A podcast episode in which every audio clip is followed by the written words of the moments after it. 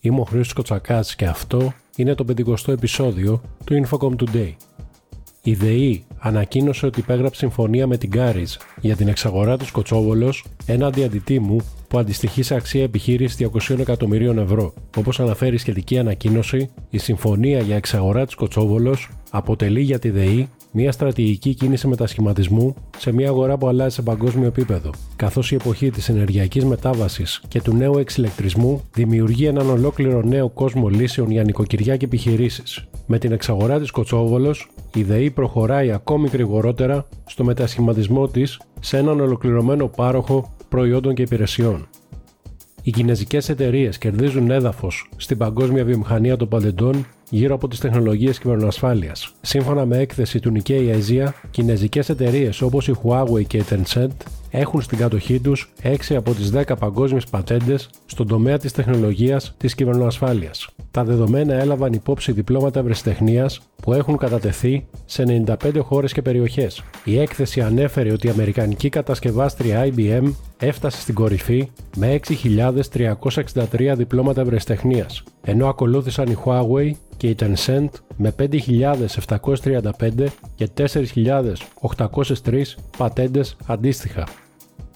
Έπειτα από τρεις αποτυχημένες διαγωνιστικές διαδικασίες, ο διαγωνισμός για τη δημιουργία κέντρου καινοτομίας στην Αθήνα, επί της οδού Πυραιός 62, στην περιοχή Νέου Φαλήρου, πρώην εργοστάσιο Χροπή, με τη μέθοδος ΣΔΙΤ, ματαιώθηκε. Με απόφαση που υπογράφεται από τον Υφυπουργό Ανάκαμψης Μάξιμο Σενετάκη, μπαίνει τέλος σε ένα έργο που συζητείται τα τελευταία τουλάχιστον 4 χρόνια. Για το κέντρο καινοτομίας προκηρύχθηκαν τρεις διαγωνισμοί, χωρίς όμως να υπάρξει κάποια προσφορά. Και αυτό παρά το γεγονός ότι σε πρώτη φάση είχε εκδηλωθεί αρχικά ενδιαφέρον από αρκετές ελληνικές εταιρείες.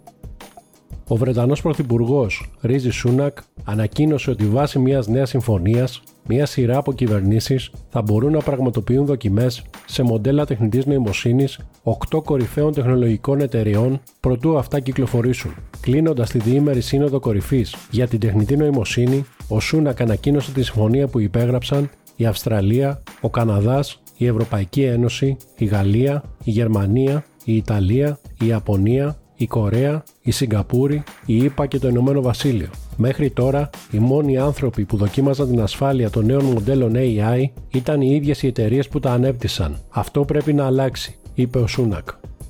Στην αποκοινού εμπορική αξιοποίηση των οπτικών ινών που διατρέχουν τις εναέριες ηλεκτρικές διασυνδέσεις υπερυψηλής τάσης Ελλάδα-Βουλγαρία στοχεύουν η Grid Telecom και ο διαχειριστής του συστήματος μεταφοράς ηλεκτρικής ενέργειας της Βουλγαρίας. Ειδικότερα, η συμφωνία επεκτείνει τις προοπτικές συνεργασίας των δύο διαχειριστών και στο πεδίο των τηλεπικοινωνιών, μέσα από τη δημιουργία ενός αναλλακτικού διαδρόμου υπερυψηλών ταχυτήτων και εξαιρετικά χαμηλής υστέρησης για τη μεταφορά δεδομένων.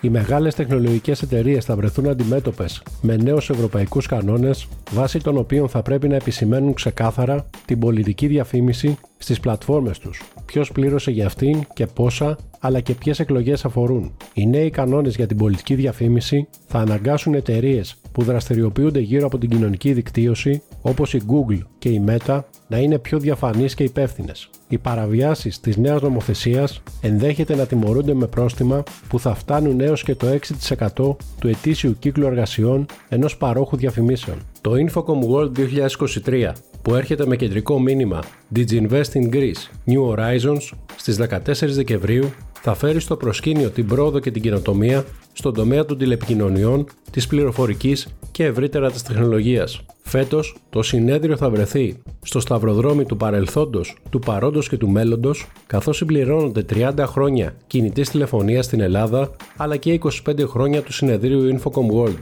Μάθετε περισσότερα και πραγματοποιήστε την εγγραφή σας στο infocomworld.gr.